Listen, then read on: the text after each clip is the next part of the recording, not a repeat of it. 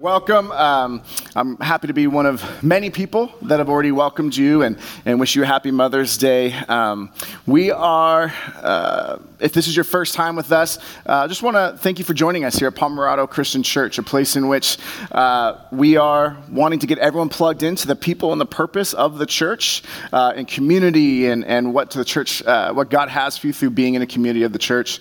that we're a place that we are not perfect people. Uh, but we're people who have been and are still being changed by God to make a change in this world. And people who recognize we are called to be witnesses to who God is through our words and sharing our faith, but also through our actions and serving the world. And so, like our church initials, these ideas of being plugged in, changed by, and called to be witnesses are PCC. So hopefully, it's easy for us to remember, and hopefully, it's a standard in which we live our lives both as individuals and as a church. And so we are so glad that you are with us uh, this morning. And so, as we like to do at the beginning of our sermons, is we like to take just a couple minutes, especially for people who, again, maybe are newer with us, maybe they've missed a week or so in the previous, uh, in the series that we're currently in.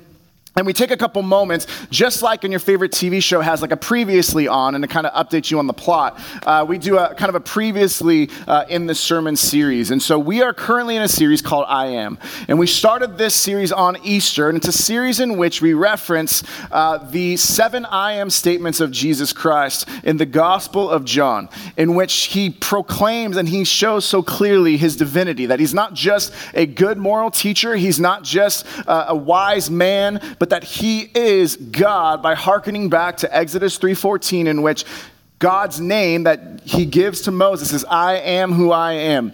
And so when Jesus ties in that verbiage, when he says I am the resurrection and the life, which you read at Easter, when he says, I am the bread of life, or any of these other statements in John, it is such a clear, clear sign to all people who had a background in Judaism that he's saying he is God and how, how crazy that would have been to them, but how true it is.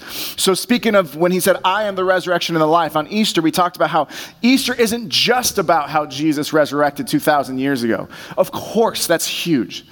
Without the resurrection, uh, we have no hope. But it's not just about what happened in the past, it's about how he is the resurrection and how he is still providing hope today. It's not just that he died and rose again and he's done, it's that he died and rose again and is still working and is still providing that hope, which is the truest thing uh, that we need in the midst of difficulty and despair. The next week, we talked about how he said that I am the bread of life.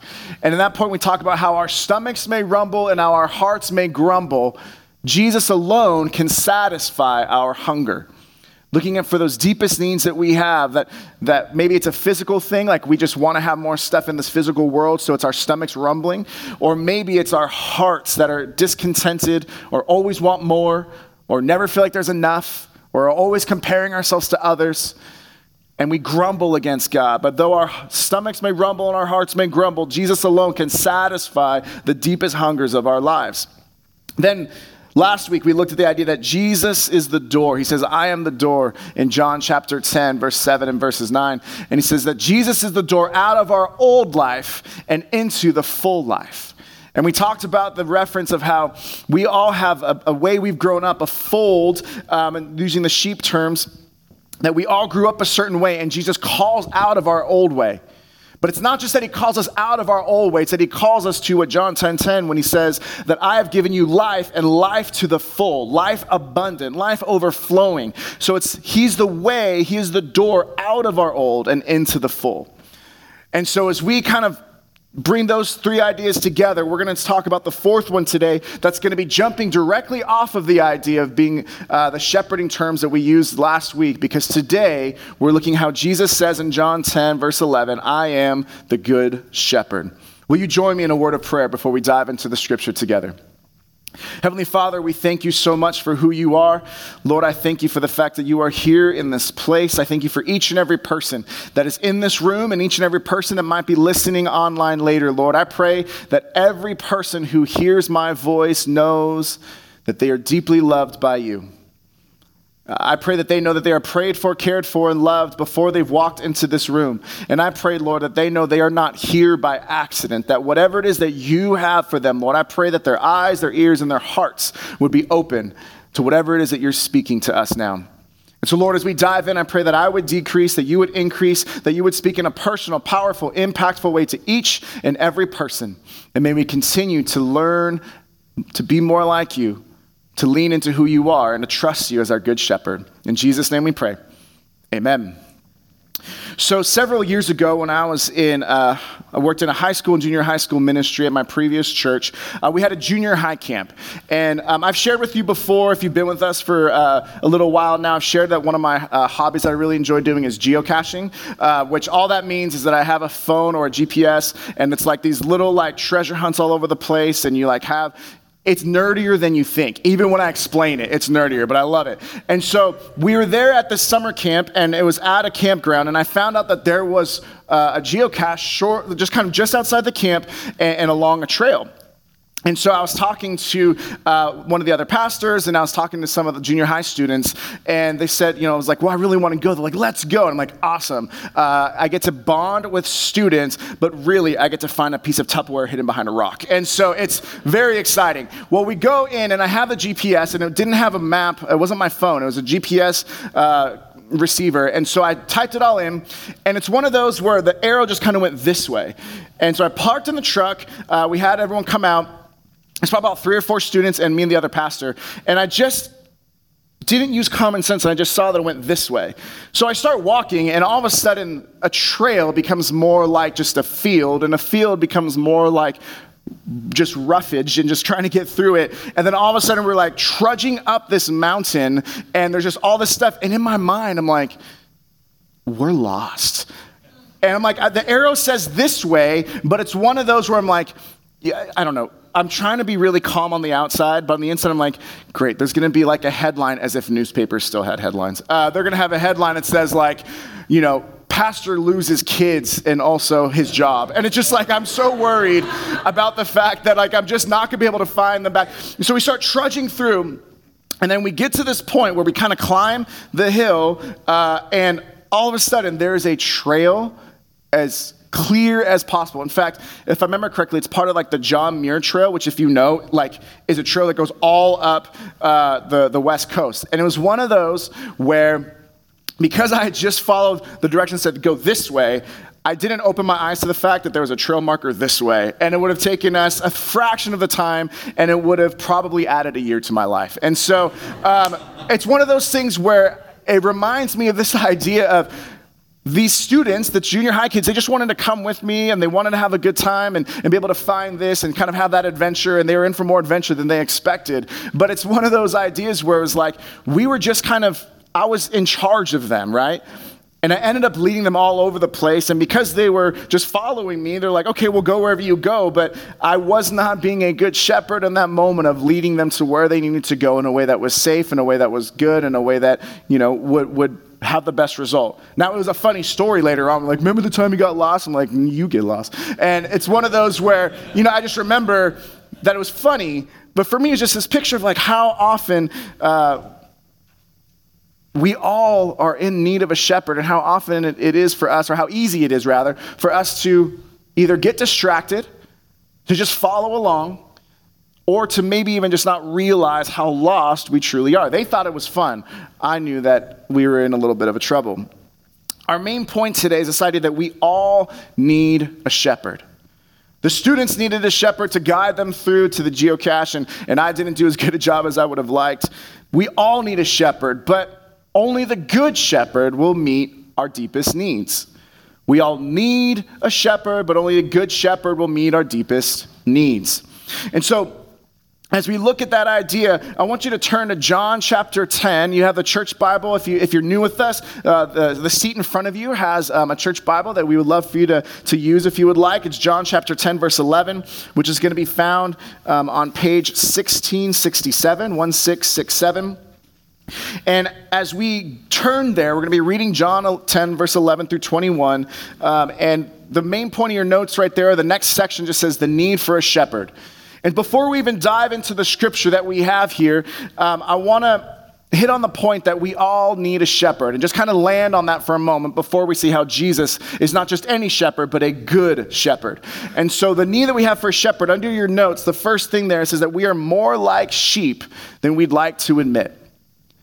That we will follow the latest trend, the latest craze. We will follow what other people tell us. We hit on this a little bit last week how easy it is for us to want to follow false shepherds.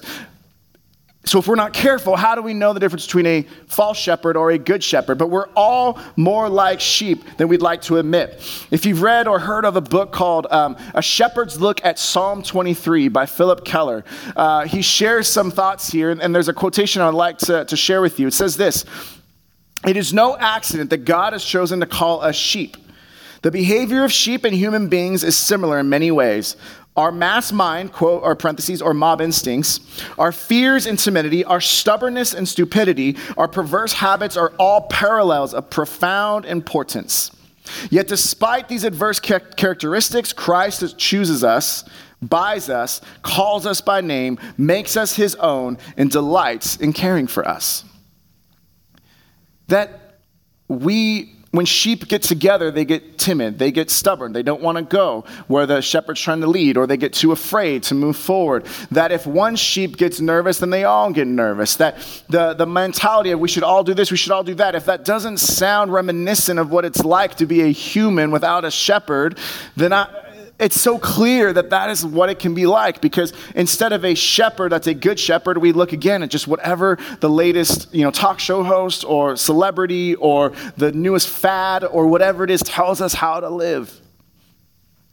And we're just, we'll follow, okay, we'll be like sheep. And you've heard that, that, that term, the idea of being sheeple, just people who are just like sheep. So we're all, we are more like sheep than we'd like to admit. And the next point is just as important. Without a shepherd, we are in danger of being scattered or led into danger.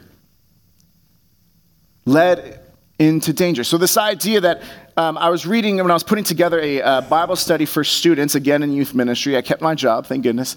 And um, we were putting together a, a, um, a, Bible study about sheep and what, it li- what it's like to be um, led by a good shepherd. And in the midst of that, I found an article on USA Today from uh, 2005 in which the story is really short. Um, and in the story, it talks about this, these sheep in Turkey, that there were, uh, there was this huge, huge flock of sheep in which there are actually 26 different families that averaged at least 20 sheep in there, but the flock itself got up to 1,500 sheep. And it talked about how while the shepherds were eating their breakfast, they left the flock of sheep to graze in this field. And then what happened was that one sheep started to just kind of keep grazing, and there was a cliff there and just fell over the cliff. And sheep, being without a shepherd, they just, so many sheep started following that lead that there were 1,500 sheep that fell over that cliff. And just one after the other, after the other, after the other. And 450 of those sheep died. And I know some of you might be doing the math. Well, there's still over a thousand that survived. How is that possible? I kind of find this funny, forgive me in advance, but because so many of them fell over, those that after the 450, the other ones that fell fell like on a cushion of like the wool, and so like they were able to like have a soft landing.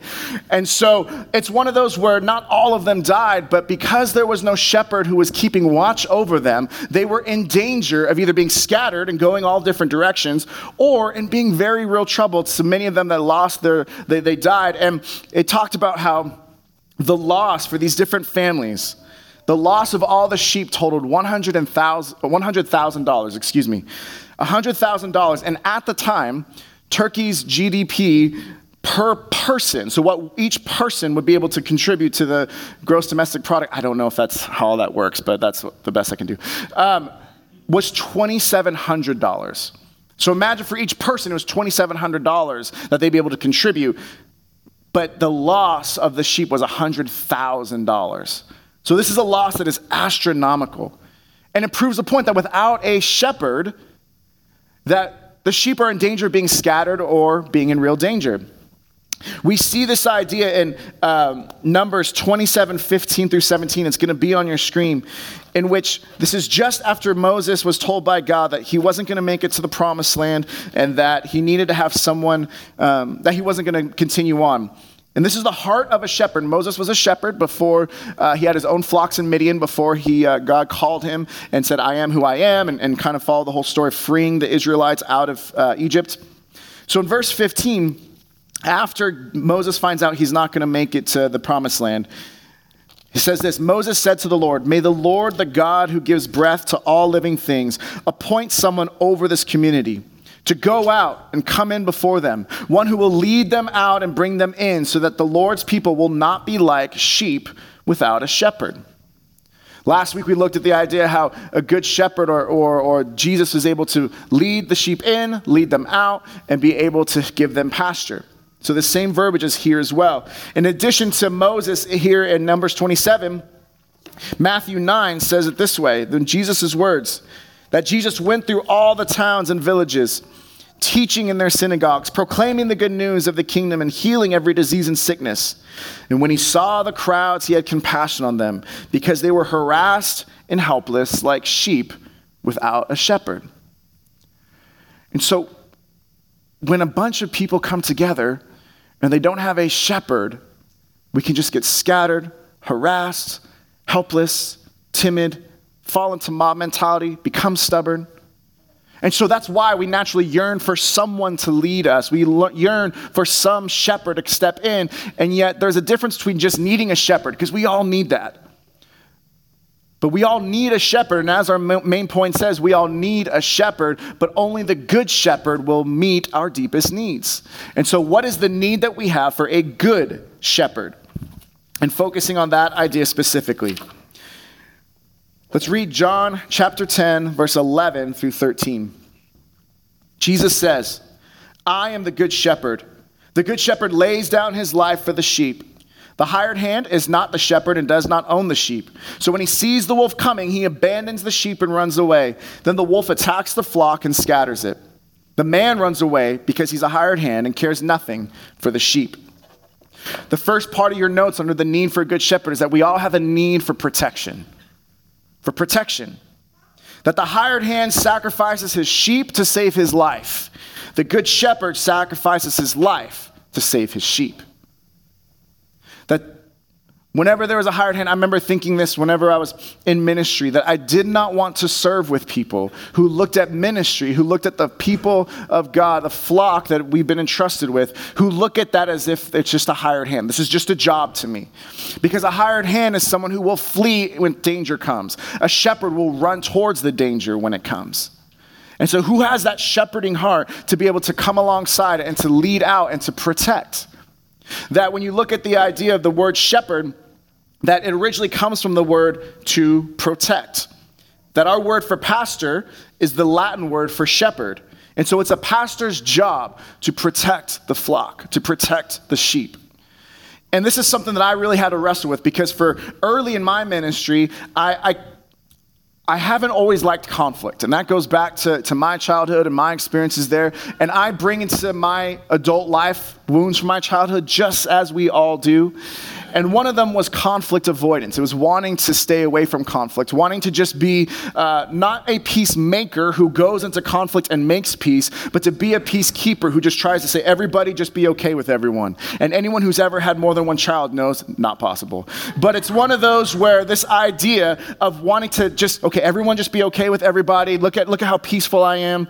And that's a false peace. And I had a friend, a pastor whom I deeply respect. And what she shared with me was, was opening up my eyes eyes to this idea that sometimes the most important thing a, sh- a pastor does is having to fight for the sheep to protect from the wolves or outside forces that would try to tear down, that would try to um, cause destruction, that would try to cause division, that would try to cause discouragement. And so, as a pastor, one of my jobs is to come in, if there's conflict, to figure out how do we resolve conflict health, in a healthy manner so that it doesn't become this underbelly of bitterness and frustration in which the enemy can use as a foothold to divide congregations, to divide flocks, and to get freedom, or sorry, to take freedom from the people of God.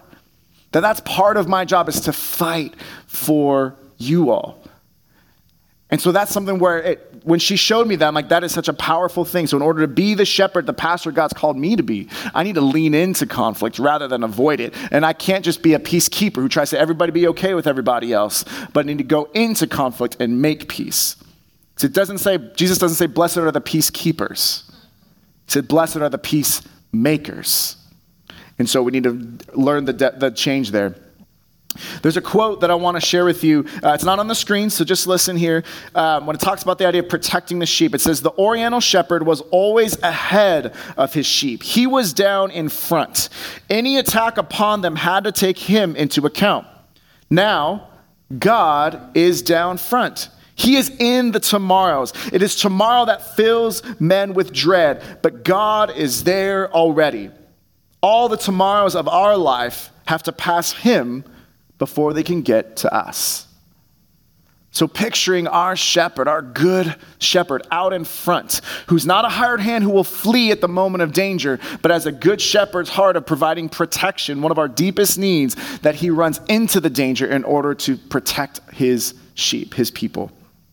So, one of the things we need is protection. Another thing that we see in John 10, verses 14 through 16, is the need for intimacy. The intimacy that we have between um, us and God. It says, The hired hand cares nothing for the sheep. The good shepherd knows and cares about each of us deeply. We'll leave that on the screen. Here's what it says in verse 14 through 16. Jesus again, he says, I am the good shepherd. I know my sheep, and my sheep know me. Just as the Father knows me, and I know the Father, and I lay down my life for the sheep. I have other sheep that are not of this sheep pen. I must bring them also. They too will listen to my voice, and there shall be one flock and one shepherd. We stop there, and this reminds us of this idea that there is just not a this is not a knowledge of the sheep this is not a superficial like oh yeah do you know so and so oh yeah no i've met him a couple times i know them no no no. This is such a deep knowledge and intimate care that we see modeled here that i was reading when i was looking up uh, I uh, just researched for uh, these past two sermons and talked about how there was a time in which uh, one shepherd, I heard the story of a shepherd who at night was trying to get all of his sheep kind of organized and put amongst uh, with the ewe lambs with their with their their kids, and he was able to, by the touch of their face, be able to know which lamb was which, be able to then separate it with the mom, which would have been a hard enough thing in the daytime to be able to just kind of know because sheep look very similar. Um, but he was able to do it at night, and it wasn't because he had, you know, night vision goggles. It wasn't because he had spray painted their tails and was able to see it. Like it was because he knew them so well, not just by sight, but by touch. That one of the verses that God has just been bringing up in my, my heart the past month or so is just when Jesus talks about how a bruised reed he does not break and how a smoldering wick he does not snuff out.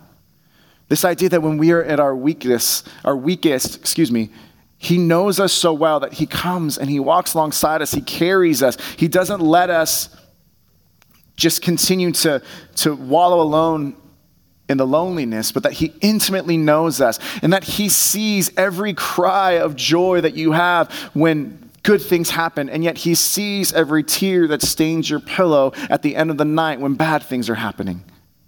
And he knows you, not just by sight, but because if you are his and he is yours, he knows you by touch because he's touched your life. And your life has never been the same. That he can know you so well to be able to know who you, who you are, where you are, and what you need. Billy Graham says this He said, God looks at each of us differently because each of us is different. He will relate to you just as you are, he will relate to me just as I am. His goal for each of us will be the same our new birth. But to help us to that point, he will be just as personal as a shepherd who knows each of his sheep by name.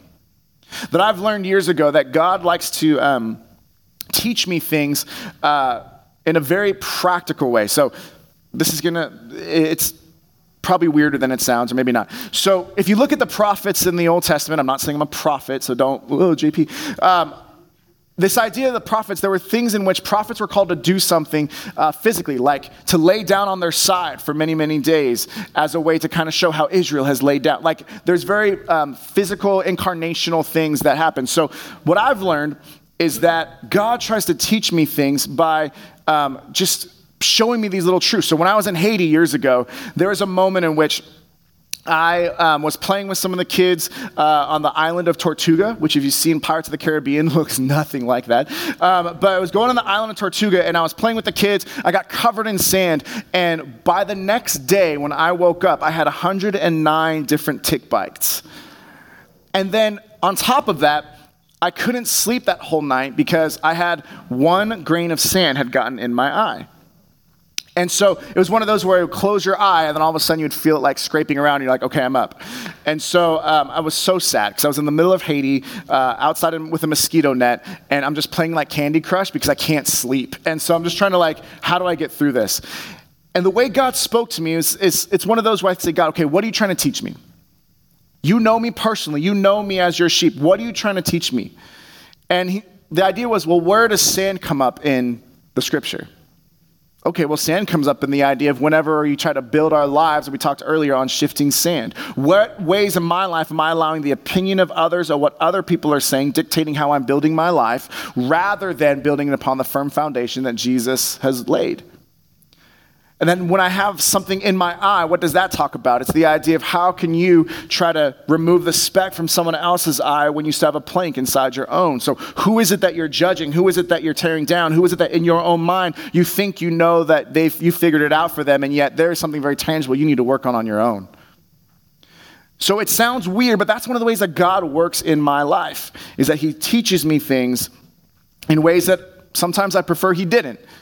But it's one of those where it shows me a lesson, and I learn more from those 109 tick bites and that one grain of sand in my eye than I would have had I not been open to how he would want to teach me. As a shepherd knows his sheep needs how I need to learn. Because some people could just learn by saying, hey, do this. Okay, Lord, I'll do that. I need to be like, give me 109 tick bites and a sand in my eye in order I learn it. Um, that's just me. But he knows each and every one of you. He knows how you need to learn. Some of you, it's to go out in nature. And it's just to be still in his creation. Some of you, it's through journaling. Some of you hate journaling. And it's not through journaling at all. Maybe some of you, it's to be able to talk with a friend and bounce ideas off. Some of you, it's to fast. Some of you, it's just to go and serve. I mean, whatever it is, God knows how you need to learn. And so, are you open to receiving what He has to teach? He knows He provides protection for us, He provides intimacy for us. And then He shows us an example of selfless love. Selfless love. The hired hand only wants what they can get from the sheep. The good shepherd wants to give himself for the sheep. The hired hand only wants what they can get from the sheep. The good shepherd wants to give himself for the sheep. There's an example in Ezekiel 34. Uh, if you want to look at a whole passage about bad shepherds, uh, Ezekiel 34 is, is a great one that calls out the Pharisees. But I just want to show the first four verses. And this is when, the, when God is speaking through Ezekiel to the shepherds of Israel, the leaders of Israel. Verse 1 The word of the Lord came to me, Son of man, prophesy against the shepherds of Israel. Prophesy and say to them, this is what the sovereign Lord says Woe to you, shepherds of Israel, who only take care of yourselves. Should not shepherds take care of the flock? You eat the curds, you clothe yourselves with the wool, and you slaughter the choice animals, but you do not take care of the flock. You have not strengthened the weak, or healed the sick, or bound up the injured. You have not brought back the strays, or searched for the lost. You have ruled them harshly and brutally that false shepherds will want only what they can get from the sheep. Our good shepherd gives himself for the sheep. That's an incredibly stark contrast between a hired hand or a false shepherd and a good shepherd. We see this contrasted in uh, John 10. We're jumping down now to verse 17 and 18. The reason my Father loves me, Jesus says, is that I lay down my life only to take it up again. No one takes it from me, but I lay it down of my own accord. I have authority to lay it down and authority to take it up again. This command I received from my Father. And think about what Jesus is saying there. Two things. One, the authority and power that he has. The fact that it's not that human um, planning was what got him killed, it's that he laid down his life willingly. And he laid it down in the same way that he could then also has the power to take it up again. He was not out schemed or outmaneuvered. He laid down his life willingly, as a sheep would be led for the slaughter. He laid down his life, recognizing that he would have the power when in John chapter, uh, when John, when the, they come for him, they ask, Who are you? Or we're looking for Jesus. He says, I am he. And it talks about how all the people fell down at his words. Imagine the power of that. And yet, as he's standing while all his enemies are falling, he doesn't lead a revolt. Peter, when he tries to cut off Malchus's ear, Jesus says, Hey, those who live by the sword die by the sword, and he heals Malchus's ear. That he had all power from every moment, from that moment all the way through when he said, It is finished. He had all power and authority to say, God, stop this. But he didn't. Luke 22 talks about how he said, Father, take this cup from me, but if not thy will be done, not my own. He had all authority and power to, to get what he wanted, but what he wanted was you. And the only way he could do that was by giving himself up for you and for me, for his sheep. So he's talking about his authority there, but think about this. How selfless of a love must it take to know that you have the power to make something better for yourself, and yet you lay down that power for your love for those who need your love? That it's not just great power and authority, it's the fact that he chose out of his selflessness, out of his humility, that he did not take equality with God something to be snatched, but he made himself nothing, taking the very nature of a servant and being made in human likeness. And being found in appearance as a man, he humbled himself and became obedient to death, even death on a cross. That therefore God exalted him and gave him the name that is above all names, that the name of Jesus every knee should bow and every tongue confess in heaven and on earth and under the earth to the glory of God the Father.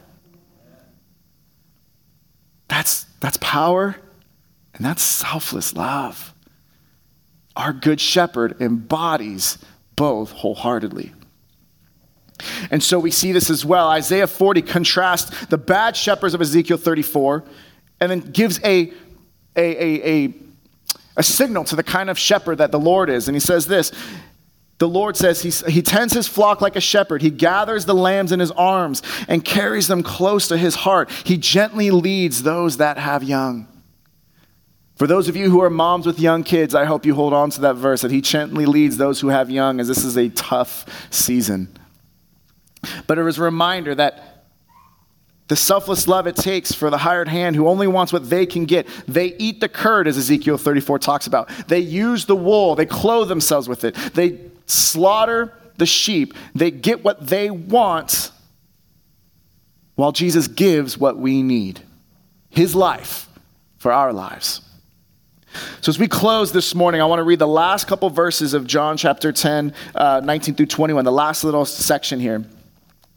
It says this The Jews who heard these words were again divided.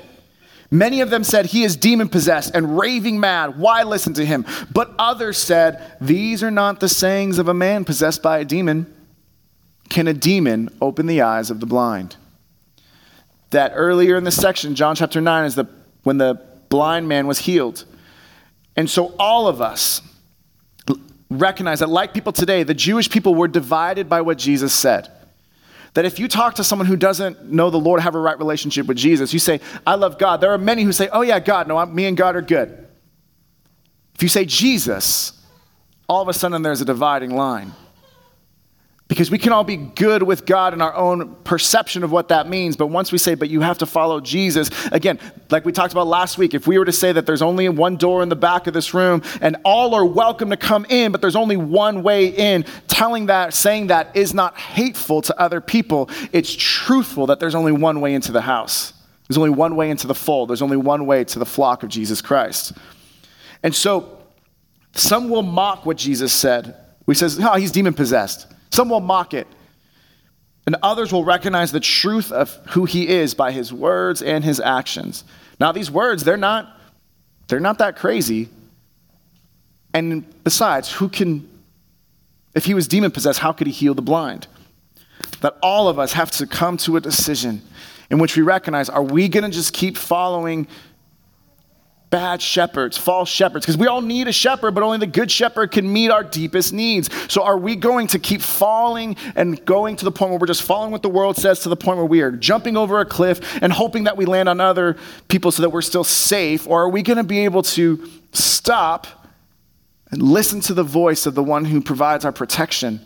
He'll lay down his life for us, the one who provides intimacy, the care and the deep knowledge of not just superficial knowledge of who we are, but the deep knowledge of our hearts? And will we actually trust in the one who has the selfless love and the power in order to lay down his life so that we may have eternal life? And if we do that, then we'll be able to say what Psalm 79 13 says that we, your people, the sheep of your pasture, will praise you forever. From generation to generation, we will proclaim your praise. Now, I have a really long quotation I want to close with. And it's from Phillip Keller from the Shepherd Looks at Psalm 23. It's not on the screens because it's so long, it's probably distracting. So if it's better for you just to close your eyes and listen to it, um, but I would ask that just take hold of what he's saying here. He says this Here we commemorate the greatest and deepest demonstration of true love the world has ever known. For God looked down upon sorrowing, struggling, sinning humanity and was moved with compassion for the contrary sheep like creatures he had made. In spite of the tremendous personal cost it would entail to himself to deliver them from their dilemma, he chose deliberately to descend and live amongst them, that he might deliver them. This meant laying aside his splendor his position, his prerogatives as the perfect and faultless one. He knew he would be exposed to terrible privation, to malicious charges that branded him as a glutton, drunkard, friend of sinners, and even as an impostor. It entailed losing his reputation. It would involve physical suffering, mental anguish, spiritual a- agony. In short, his coming to earth as the Christ, as Jesus of Nazareth, was a straightforward case of utter self sacrifice that culminated in the cross of Calvary. The laid down life, the poured out blood were the supreme symbols of total selflessness. This was love. This was God. This was divinity in action, delivering men from their own utter selfishness, their own stupidity, their own suicidal instincts as lost sheep, unable to help themselves. What Jesus did as our good shepherd is he met our deepest needs. And when we look at what he did, by laying down his life and providing protection, by having the intimate connection with us and caring about us, and by having the power and the selfless love to do so. We see that's love. That's God. That's the story of a redeemed life through Jesus Christ. That we would be protected, we would be known, and we would be loved by selfless love, and we'd be able to share that love with others. So, as we close, it's a reminder that we all need a shepherd, but only a good shepherd will meet those deepest needs.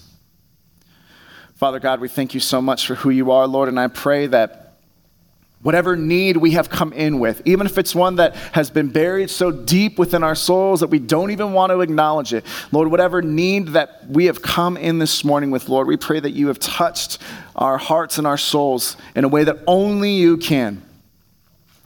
Father, I pray for those who are here this morning and God, maybe they've been part of your flock. Maybe they've been someone who's followed you, but then they've started to wander off and they're in danger of being scattered or falling off of a cliff because we're following what everyone else around us is saying. But Lord, earlier in that passage, you say that your sheep know your voice.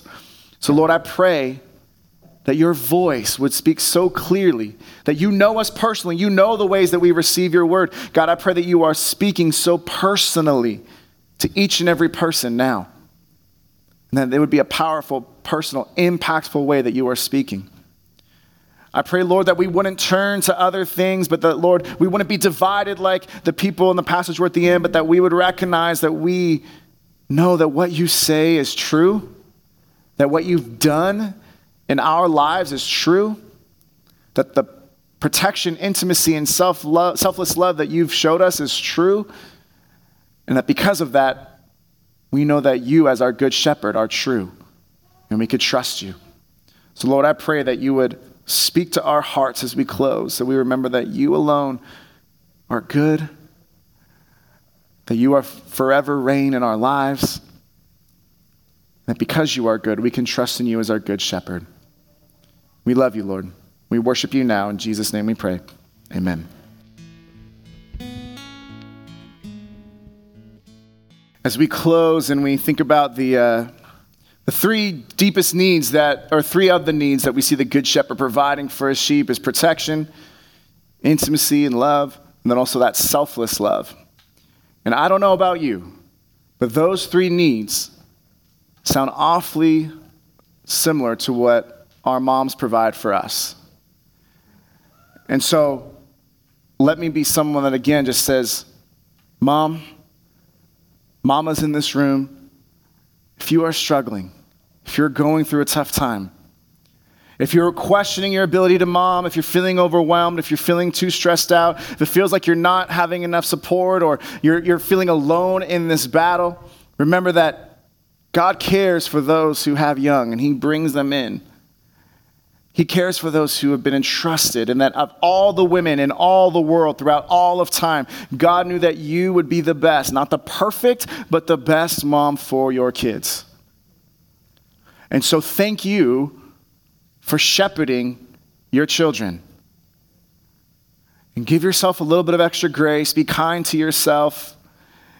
And I hope and I pray that you know that as you are shepherding your kids, that you have a good shepherd who shepherds your heart. May you be encouraged this morning. Some of you, you're going through a tough time. Mother's Day is hard. I would love to be able to pray with you um, if this is a tough day for you. Others of you are, are, celebrating, and I hope you celebrate well. As you leave, moms, we have a, a small uh, gift for you or, or, a flower for you on the way out. Uh, there's patio tables to get signed up with some of the things we mentioned. But again, thank you, moms, for providing protection, intimacy, and selfless love for your kids. Happy Mother's Day. God bless, and we'll see you next Sunday morning.